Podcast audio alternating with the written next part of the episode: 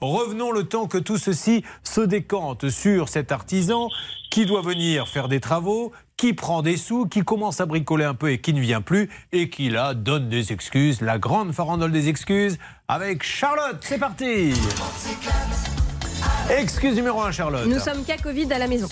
Excuse numéro 2. Je suis sur un dépannage, je ne peux pas laisser les gens sans électricité. Excuse numéro 3. Je suis en formation depuis hier jusqu'à demain. Refrain. Tout le monde se tait pendant le refrain.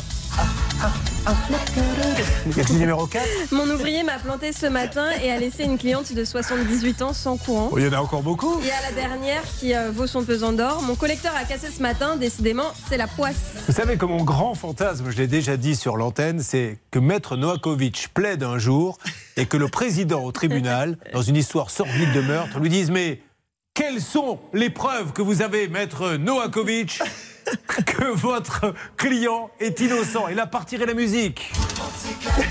Un, il n'était pas sur le lieu du crime.